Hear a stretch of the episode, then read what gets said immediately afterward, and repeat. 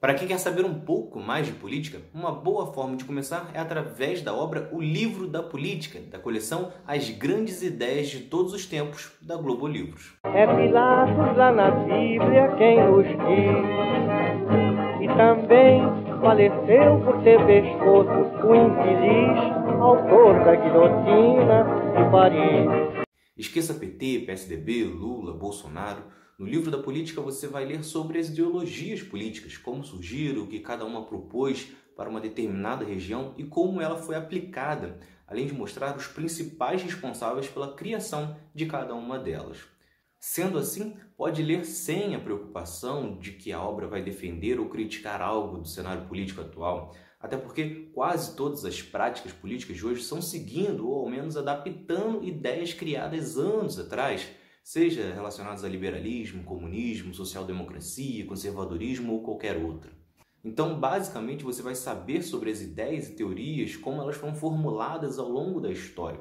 Tudo isso seguindo a linha do tempo correta e, inclusive, dividindo em fases como pensamento político antigo, política medieval, racionalismo e iluminismo, pensamentos revolucionários, ascensão das massas, o choque das ideologias e a política de pós-guerra, que mostra as ideias mais atuais. A obra começa desde 600 anos antes de Cristo, falando de China, Grécia, Império Romano, como se organizavam as sociedades, a propagação de valores, a conquista de territórios e como se defender. Além de, claro, falar da economia de um país ou de uma região, as ideias para os trabalhadores, entre muitas outras coisas do meio político.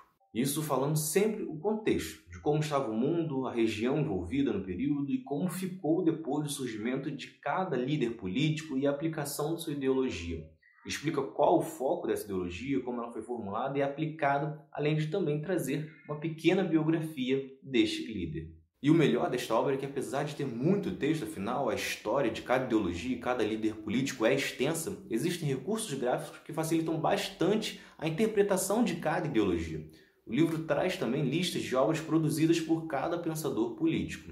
Só não leia achando que entenderá perfeitamente todos os sistemas. O grande objetivo da obra é, na verdade, trazer uma base de praticamente todas as correntes, como igualdade racial, fundamentalismo islâmico, já citados liberalismo, comunismo e muitas outras ideologias já conhecidas. Ou seja, você vai ter uma base para depois procurar saber mais sobre cada uma delas. Isso tudo distribuído ao longo de 339 páginas de texto. Então, sem dúvida, é uma grande leitura para você entender um pouco mais sobre ideologias políticas.